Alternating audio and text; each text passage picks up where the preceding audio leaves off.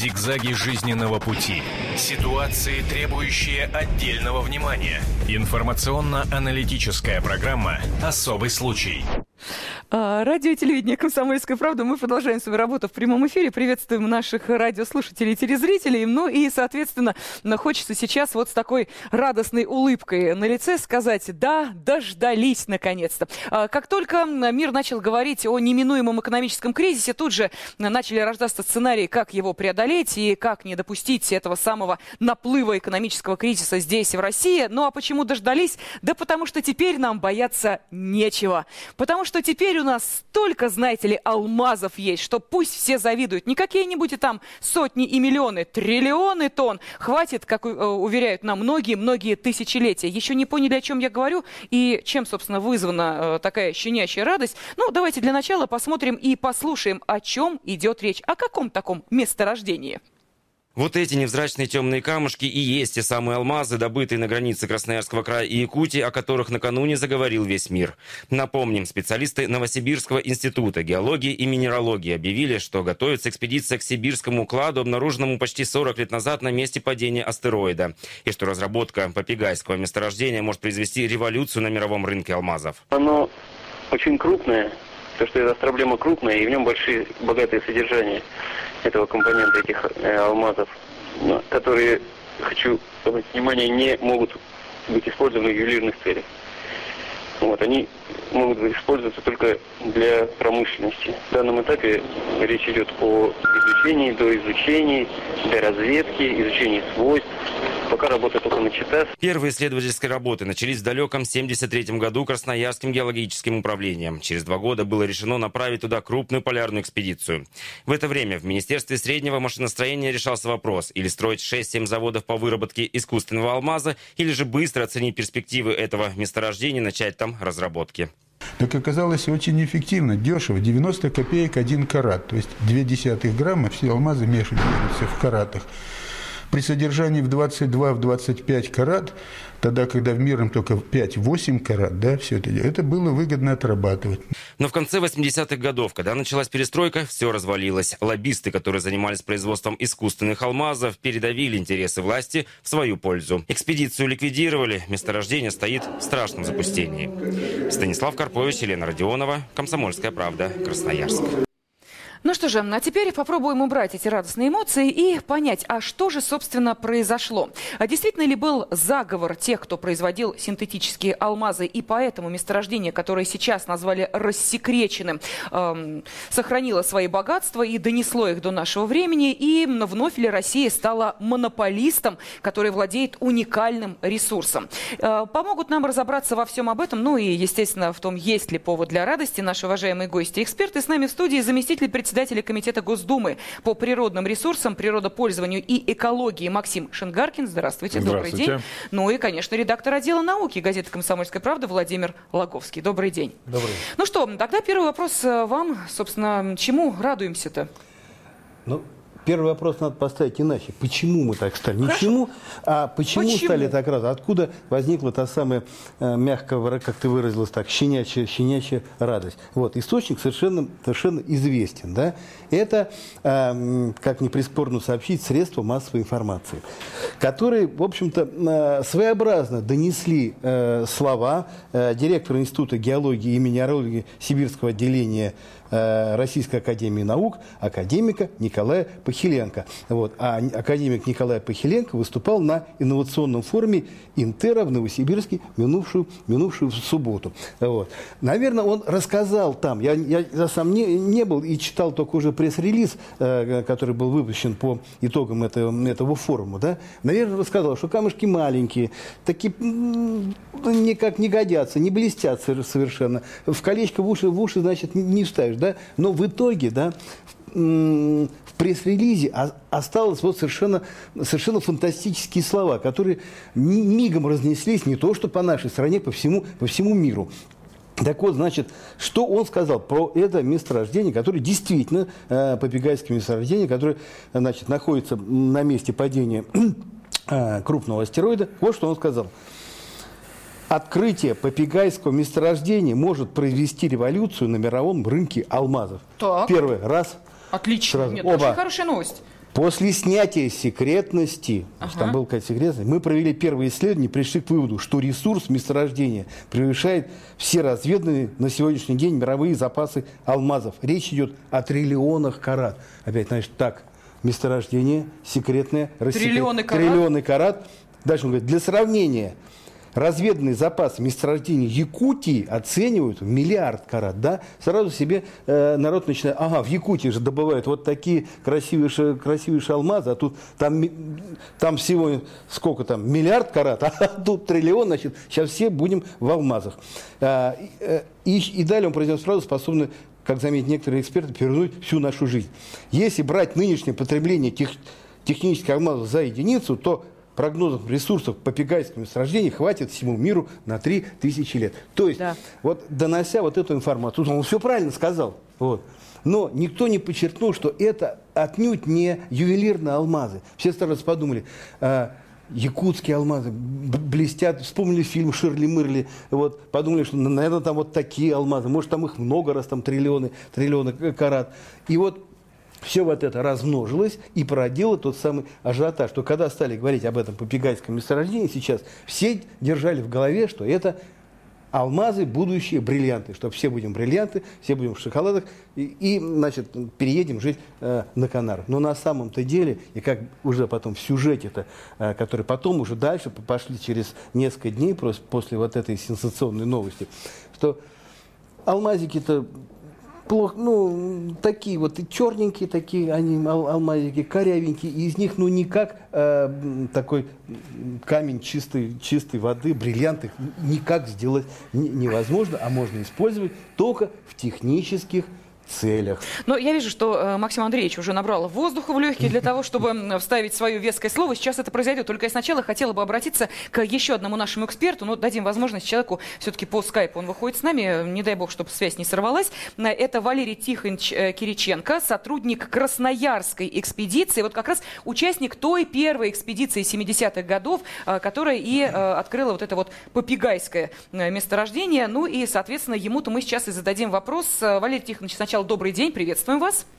Добрый день. Ну и вопрос, соответственно, э, вот мы слышали, что э, после того, как в 70-х годах это месторождение было открыто, вроде как, эм, знаете ли, синтетическое лобби, я бы назвала его так, производители синтетических алмазов сказали, не-не-не, нам такое богатое месторождение не нужно, на чем же мы иначе деньги зарабатывать будем? И вроде как прикрыли это дело, тайна сия была велика. Э, действительно была такая конспирологическая версия или все гораздо проще? Вообще, что там на этом месторождении находится? Да, я согласен с той точки зрения, что институт мне «Алмаз» ну, образно выражаясь, угробил это месторождение. А, дело в том, что для них специально была построена фабрика в Хатанге, и наработаны концентраты, которые потом доводились в Институте минеральных ресурсов в Симферополе и посылались во вне алмаз.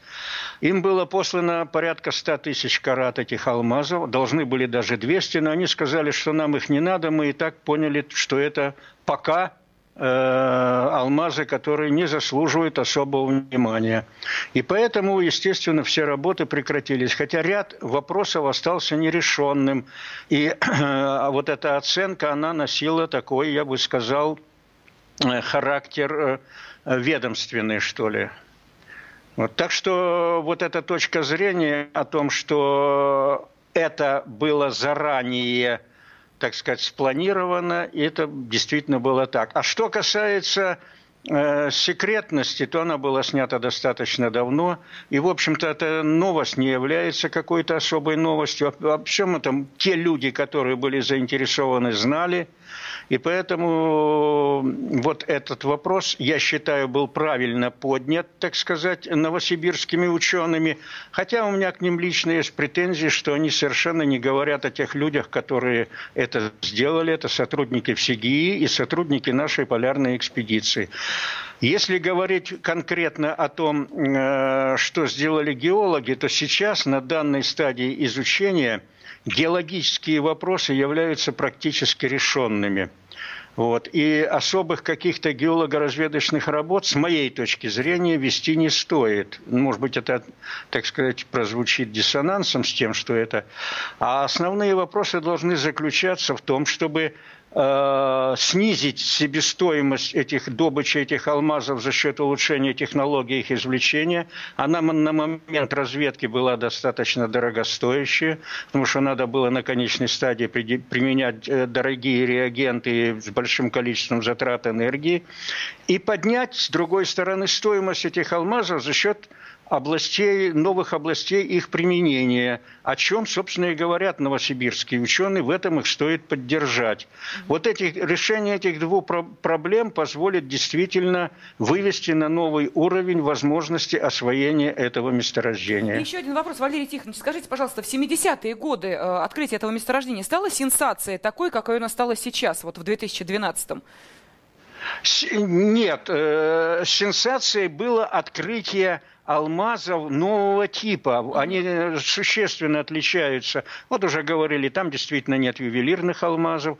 Вот, э, и по своим особенностям минералогическим, физическим они отличаются от традиционных кимберлитовых алмазов, которые добывают в Якутии. Это была чисто научная сенсация. Потом в последующем, когда выяснилось, что их содержание велико, и что запасы действительно громадны, это было сразу ясно, то было принято политическое решение на самом высоком уровне, было даже ну, образное решение Политбюро ЦК КПСС, что тогда было о немедленном освоении, не освоении, а разведке этих месторождений. И вот мне пришлось с самого начала, так сказать, заниматься наряду со многими другими товарищами э, вот этими вопросами.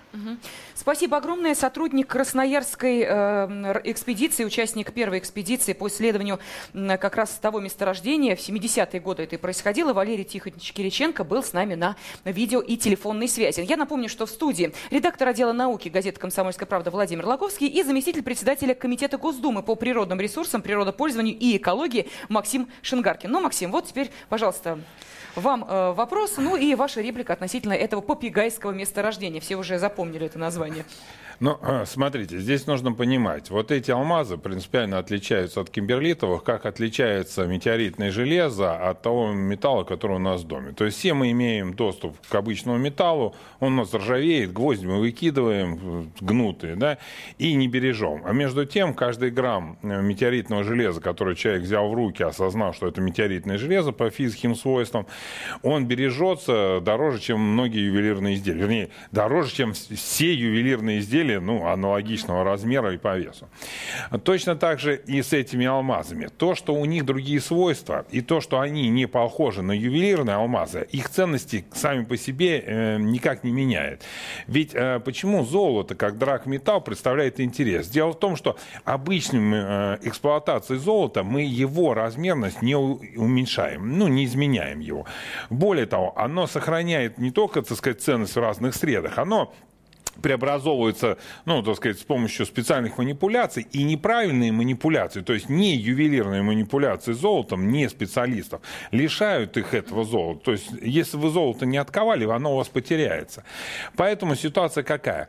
Это функция цивилизационная, придавать тем или иным вещам значения, какие-то дорогостоящие значения. И поэтому это чисто маркетинговая вещь. Будут э, женщины э, через 20-30 лет ценить темненькие, особым образом ограненные там на 128 граней камешки, да, и на, за какие, э, так сказать, на какие ухищрения пойдут мужчины для того, чтобы своим любимым это, так сказать, метеоритный подарок преподнести. Это маркетинг. Другое дело, что было действительно сказано. Принципиально существуют другие свойства у этих материалов. И вот реализация этих других свойств создает уникальные технологии, ну, которые могут быть сегодня применены цивилизацией. И вот цена этих технологий и будет определять истинную цену вот этих самых материалов. То есть не сами они по себе или их ювелирный аналог, а именно цена того, что получится. Если мы с помощью этих алмазов, да, ну вот вот, э, как бы космических алмазов, да, приобретем миниатюризацию электронной техники, да, а, а, какие-то особые свойства да, ну, того, что у нас сейчас развивается, там, космические э, виды связи, да, за счет того, что они будут генерить очень жесткий сигнал, да, допустим, мы сможем масштабировать высокоточное время, да, в бытовых приборах, которые у нас сейчас высокоточного нет. Мы будем бесспорными лидерами в этом, если у нас Будут бесспорными лидерами те, страны, которые реализуют вот эти технологии, условно говоря, извлечение нановремени и свойств этих кристаллов. Вот если это будет Россия, значит мы будем лидерами, а если нет, мы будем страной, которая будет этому лидеру поставлять исходное сырье. Ну, знаете, когда сырье э, триллионный карат, то я подозреваю, что даже в качестве тех, кто его поставляет, быть не очень плохо. Э, у нас сейчас на э, связи Роман Ликинов, это эксперт-гемолог. И уж, коль вы обращаюсь к нашему гостю Максиму Шингару, Гаркину заговорили о будущем, когда, может быть, э, лет через 5-6, ну, может быть, чуть больше или чуть раньше, девушки будут просить купить им колечко не просто с каким-нибудь бриллиантиком, а, например, с импактным алмазиком, э, может быть, эти времена и не такие уж э, далекие. Но вот, собственно, можно ли на это рассчитывать или подобные алмазы никогда не найдут своего потребителя в ювелирных магазинах, мы и спросим Романа Ликинова. Роман, добрый день, здравствуйте. Э, добрый день, здравствуйте. Ну, можно ли предположить, что будет вот такой всплеск интереса вот к таким алмазам? Ну, честно говоря, э, сомневаюсь, что будет действительно э, интерес со стороны ювелирной промышленности, потому что размер импактных алмазов крайне невелик. То есть это кристалл не больше одного миллиметра. Поэтому я не представляю, как еще обработать такой камень, что от него останется и будет ли это э, видно в видимом размере. Ну, вы знаете, дело в том, что я вот, э, Владимир Логовский процитировал э, господина Похиленко. Я вот э, тоже сейчас это сделаю. Что он сказал про эти алмазы? Эти алмазы в два раза тверже синтетических и природных алмазов, а также имеют большие размеры зерен, что делает их, ну и так далее. Применяем во многих сферах. То есть большие размеры зерен. Это что значит? Алмаз больше? Это значит, Нет, смотрите. что... Да. Э, э, смотрите, какая ситуация. Размер зерна, я не думаю, что в данном случае имеется в виду э, морфология как кристалл, то есть отдельный однородный, однородный агрегат, а именно скопление таких мелких кристалликов, которые образуют вот этот агрегат, как бы состоящий из много-много там сотен или тысяч маленьких кристаллов. Да, такое зерно может быть крайне велико, там из кулак допустим, размером. Но, э, представляете, вот как вот сахар, если его намочить и через какое-то время э, дать ему высохнуть, вот он будет представлять из себя вот такой кусочек, состоящий из много сотен кристаллов. Вот. То есть обработать теоретически, да, можно такой. Сейчас и делать из таких технических э, э, кристаллов или э, вот таких агрегатов э, Э, обрабатывают э, в э, бриллиант, перерабатывают такие формы, и как раз вот черные бриллианты, они делаются из технических алмазов.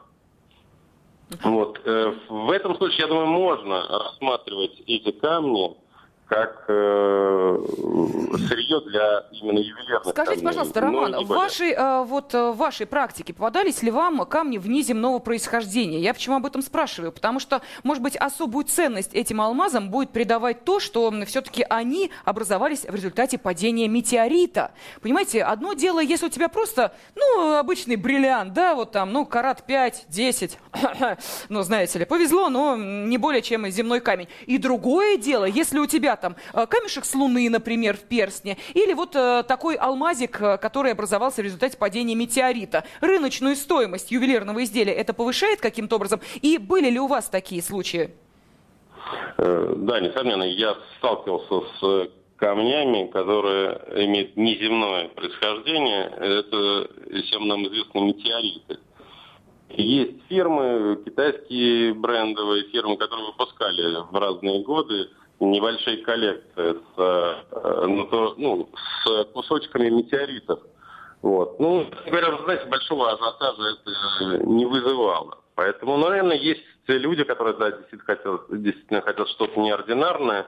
Э, здесь нет никакой сложности, может любой, в принципе, желающий заказать и по интернету купить э, метеориты на каких-то выставках, каменных развалах купить такой камень и, в общем, заказать ювелиру не проблема, понятно. Не проблема, да. Спасибо огромное. Эксперт-гемолог Роман Ликинов был с нами на телефонной связи. Девушки вздохнули разочарована. Видать, не те алмазы мы с вами получили, не на то рассчитывали, не на то надеялись. Но, тем не менее, все-таки надежды у нас остаются. И эти надежды мы обязательно обсудим еще и в течение ближайших 20 минут. Надежды экономические. Может быть, сие чудо, подаренное нам а, природой, но или а, метеоритом, в результате падения которого, собственно, эти алмазы мы и получили, позволит России не только стать э, монополистом в этой области, но и, например, а, вернуться к какой-нибудь твердой валюте. Ну, например, к твердому золотому рублю, который будет обеспечен вот этими самыми алмазами. А как вам идея? Но обсудим мы ее обязательно уже э, буквально через несколько минут. А пока я напомню, что в студии с нами заместитель председателя Комитета Госдумы по природным ресурсам,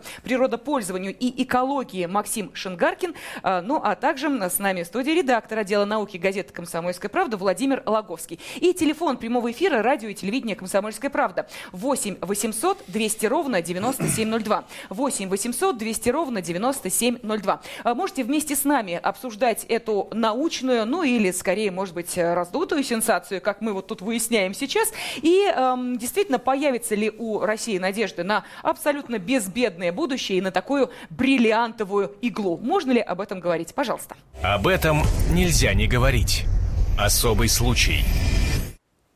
Радостная весть заставила нас в начале этой недели, как-то, знаете ли, даже так тревожно вздрогнуть. Это ж надо. Россия, это оказывается, является обладателем крупнейшего в мире месторождения алмазов. Правда, потом объяснили, что алмазы-то импактные. Вот и мы сейчас пытаемся понять, чем одно отличается от другого. Но, тем не менее, речь идет о триллионах тонн. И это на порядке больше, чем суммарная емкость всех остальных месторождений мира. Казалось бы, акционеры De Beers должны были начать кусать себе локти и другие части своего тела. А нет, не происходит этого, поскольку, похоже, подобные алмазы, еще раз напомню, импактные, на торговых площадках, ну, если мы говорим о ювелирных торговых площадках, увы, не появятся. Тогда зачем они нужны России и нужны ли они нам вообще? Что с ними делать? Какова их судьба? И может ли Россия, например, обеспечить себе твердый, крепкий золотой рубль, ну, под которого будут э, вот такие алмазы подведены. Ну, знаете ли, как гарант того, что наш рубль ого-го как крепчает. Так вот, разобраться во всем этом мы и пригласили сюда, в студию,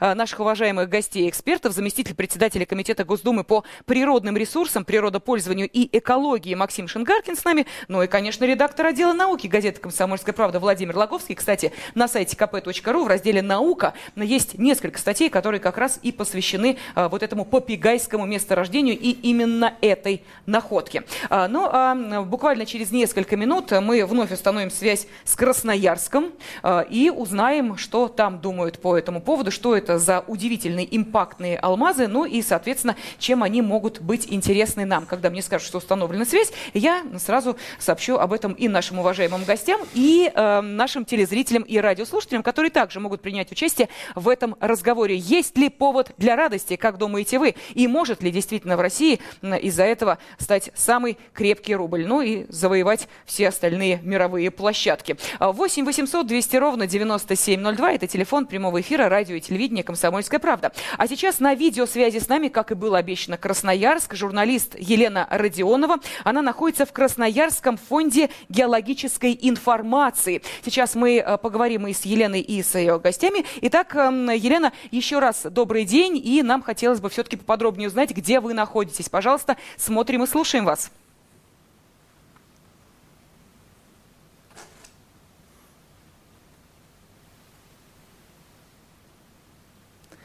И в руках я держу те самые уникальные алмазы, найденные в Попегайском месторождении.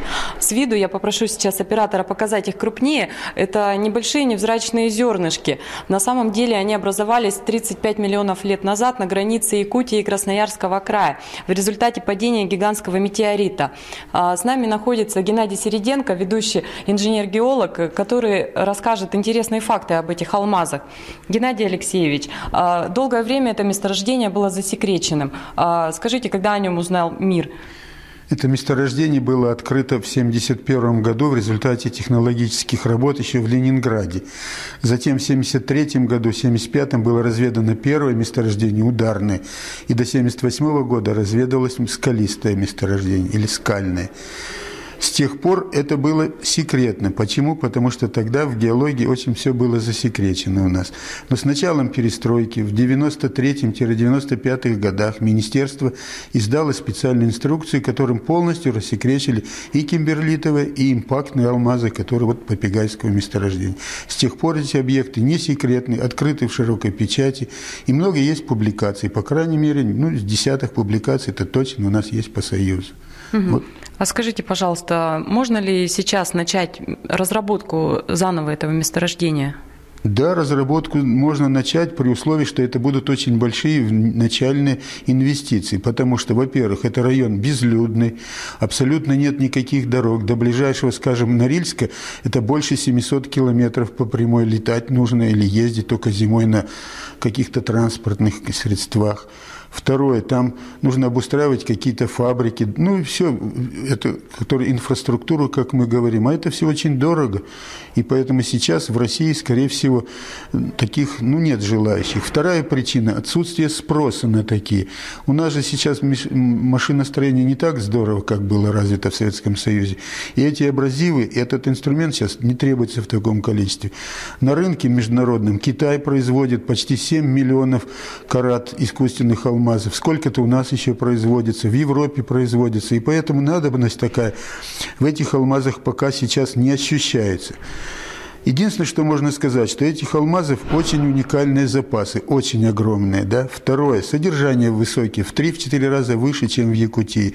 И главное, они в 2-2,5 раза тверже любого другого алмаза, и поэтому инструмент у них более ну, работоспособный и экономически очень было бы целесообразно. Но сдерживает все наша отдаленность, которая здесь, и то, что пока нет нужды большой, нет потребителя. В России нет потребителя этим алмазом. Ну, а скажите, значит, иностранные инвесторы могут заинтересоваться. Вот стоит ли наших сокровищ сейчас отдавать за рубеж, как вы считаете? Я считаю из газет, что, например, большая часть якутских алмазов покупается Дебирс. Это той компания, которая работает в Южной Африке. Скорее всего, и здесь какая-то компания алмазная наложит свой интерес и проявит свой интерес. Говорить, что это плохо или говорить, что это хорошо, сейчас не приходится. Почему? Потому что мы же сейчас сидим на сырьевой игле, как говорится. Ну хорошо, добываем нефть, добываем уголь, добываем газ, золото. Ну вот еще и алмазы пойдут туда же. А нам же, внукам, ничего ж тогда не останется. Елена, у меня еще один вопрос. А сколько вот стоит такая коробочка алмазов, которую вы сейчас э, в руках держите? Я не могу сказать конкретно про каждое зернышко, которое здесь, но карат один, добыча одного карата этого алмаза, или это две десятых грамма, стоит 90 копеек. По расчету техника экономического доклада составлена в 1979 году и утвержденным по тем утвержденным запасам в ГКЗ. То есть сейчас мы их стоимость рассчитать не сможем? Мы только можем прикинуть, что они много дешевле якутских алмазов. Много дешевле. Почему? Да, потому что Якутские алмазы – это ювелирные, они встречаются в небольших содержаниях, поэтому каждый отдельный камушек даже э, представляет какую-то ценность. А здесь же будут на килограммы мерить, может быть, даже там на десятки килограммов и так далее. Это другое сырье, чем ювелирный алмаз. А вот скажите, ну раз они такие недорогие, например, меня вот сразу заинтересовало как девушку, можно ли их приобрести, например, в качестве сувенира или нет? Ну, в качестве сувенира они же невзрачные, серенькие, темные. Это алмаз, так называемые бараты, которые темноцветные все. Они не блестят, не играют. А главная ценность алмаза то, что там после огранки оно уже играет очень цветом мощным и так далее. Поэтому для ювелирного этого дела не подходит. Но вот обрабатывать ювелирные алмазы вот этой крошкой с этого дела, это очень хорошее дело. У нас было бы тогда шлифовальный порошок, который ювелирные алмазы прекрасно бы шлифовались. Для этой цели подходит. А, мы были сейчас в Красноярском фонде геологической информации, и с вами на связи был корреспондент Елена Родионова, КП «Красноярск», и Геннадий Середенко, ведущий инженер-геолог. Спасибо огромное, Елена. Э, спасибо вашему уважаемому гостю. Ну вот все растолковали нам внятно-понятно. В общем, еще раз говорю, девушки расслабляются и понимают, что, увы, алмазов не прибыло. Ну, тех, э, собственно, на которые мы и рассчитывали. Но зато технические алмазы у нас вон в каком количестве. По цене 90 копеек. Слушайте, как-то цена меня не очень радует. Слушай, послушаешь вот объяснение специалистов, становится все грустнее и грустнее. Хочется спросить, а из-за чего весь этот сырбор? Вот как бы от этого вся сенсация? Но А вот одну, по крайней мере, ценность этой сенсации я, я ощущаю. Вот этому самому директору института, который выступил и рассказал, да, несомненно, то есть фокус его удался, вот, его выступление эм, получило, так сказать, широкое распространение, и он, безусловно, привлек к вниманию к этому самому попегайскому месторождению. И мы даже вот сидим здесь в студии, да, и, и пытаемся понять, что же нам теперь с этим, с этим богатством, богатством, богатством делать. Ну, я думаю, что, может быть, наша аудитория нам подскажет ответ на этот вопрос. Может быть, действительно, все-таки, мне не, очень не хочется рассказаться с, э, расставаться с этой идеей. Может быть, действительно, Россия вернется к золотому рублю, который будет обеспечен вот таким количеством наших алмазов. Звоните 8 800 200 ровно 9702. 8 800 200 ровно 9702. 02. Ну, а пока вопрос вам, обращаюсь я к Максиму Шенгаркину. Максим, ну, может быть, э, все-таки на какую-то экономическую выгоду, тем не менее, мы можем получить? Э, или э, нам нужно для этого, как и сказал наш уважаемый эксперт, которого мы сейчас слышали, на первых спрос найти, и, во-вторых, наладить достойную обработку этих камушков? Ну, безусловно. То есть, если у нас возникло новое вещество с э, уникальными свойствами, ну, два с половиной раза твердость превышает тот алмаз, который практикуется, соответственно, Соответственно, под него должен появиться круг задач. Вот э, только это свойство пока. Мы сейчас говорим о том, что это свойство установлено и исследовано. Так как широкая научная общественность не работала с этим минералом вот эти все годы, мы еще не знаем, какое количество свойств э, находится в нем. Вы же знаете, вот, допустим, графен, который, э, значит, удостоился Нобелевской премии. По сути дела, содержательно это то же самое, да, только выглядит по-другому. Нобелевская премия почему? Потому что свойства графена с точки зрения именно как инструмента технологического для электроники электроники совершенно уникальны. Да? И, соответственно, за этим, за графеном подтянулся огромный перспективный шлейф технологического развития. Если сейчас изучение вот этих э, минералов приведет нас ну, каким-то еще новым уникальным э, открытиям, тогда мы получим те возможности, которые и придется оценивать, либо ценой э, непосредственно конкретного там, зернышка, да, либо, наоборот, стоимостью всего месторождения. Но пока этого нет, тратить деньги на строительство горнодобывающего комплекса не имеет смысла. Имеет смысл сейчас добыть, э, пусть с высокими затратами, значительное количество вещества, распространить его по миру по исследовательским лабораториям, и пусть ученые работают. И потом провести конкурс технологический на предмет кому же больше и в каком количестве для цивилизационных задач потребуются вот эти самые алмазы. И только тогда мы узнаем истинную, реализуемую цену месторождения и будем соотносить с той экономической обстановкой по трудозатратам, которые есть сейчас. Потому что те 90 копеек советской власти, с одной стороны, они были передатированы особым способом советского производства. Ну, то есть, вы понимаете, можно было из эко в лагеря отправить, они бы их и намыли. Да? С другой стороны, стороны, сегодняшняя экономика построена по-другому. Сегодня даже инвестиции значимые стоят дорого, потому что стоят денег. С другой стороны, деньги ничего не стоят, потому что мировой финансовый кризис съедает накопления, не превращенные а, в материальные ценности будущих периодов. Поэтому пока эти две экономически противоборствующие стороны борются за наше с вами внимание на мировых рынках, нужно заниматься научными исследованиями, а не возбуждением внимания СМИ к будущим российским э, сказать, алмазным россыпям. У нас три минуты остается до завершения эфира, даже чуть меньше. У меня будет еще вопрос уважаемому Владимиру Игоревичу. А, но сначала телефонный звонок. Мы слушаем вас. Здравствуйте. Здравствуйте. Да, Я здравствуйте. Был в Анголе еще в 77-м, когда все начиналось, никто не приходил туда строить социализм. Пришли за алмазами, нефтью, ураном и прочим. В результате получилась гражданская война, тысячи людей погибли тогда и до сих пор гибнут. Где бы был Каддафи, Хадам Хусейн, если бы не было бы нефти? У нас есть прекрасные страны. Это Новая Зеландия, Австралия, Швейцария, Япония, которые живут умом и трудом. А вот это все принесет только лишнее разделение, градацию между уровнем жизни и окончится очередным революции. Понятно. Спасибо вам большое за ваше мнение. Вот, собственно, об этом-то я и хотела спросить. Вкратце, буквально два слова. Скажите, пожалуйста, Максим, вновь обращаюсь к заместителю председателя Комитета Госдумы по природным ресурсам, природопользованию и экологии Максиму Шингаркину. А может быть, действительно, как и в 70-е годы, да, открыли, что с этим делать непонятно, закрыли, забыли на, на долгие, э, как мы понимаем, без э, малого 50 лет. Может быть, и сейчас так же. Но не время пока, давайте закроем, э, и пусть себе там находятся эти импактные алмазы дальше, лет так 50 еще. Ну, я же вот и сказал, нужно раздать научным лабораториям значимое количество для экспериментов, буквально раздать, и спокойно ждать ответа. Будем надеяться, что э, китайские производители синтетических алмазов, о которых шла речь, э, не будут тем самым лобби, которые скажут, не-не-не, не надо, не надо, не разрабатывать, не изучайте, не изучайте, как в свое время сделали те, э, кто производил синтетические алмазы в Советском Союзе. А вам, Владимир Ильич, вот какой вопрос. Э, мы говорили э, о том, что все-таки нашли эти алмазы в э, кратере э, после падения метеорита. Так может, они внеземного происхождения? Вообще, может быть, там на небе-то и есть те самые алмазы, а? Минутка остается. Ну, пожалуйста. Есть, есть там алмазы. И действительно, эти, может быть, внеземного происхождения. То есть они могли оттуда, при, оттуда прилететь. Ну, или могли образоваться в результате удара. Тут есть тут разные теории на этот счет.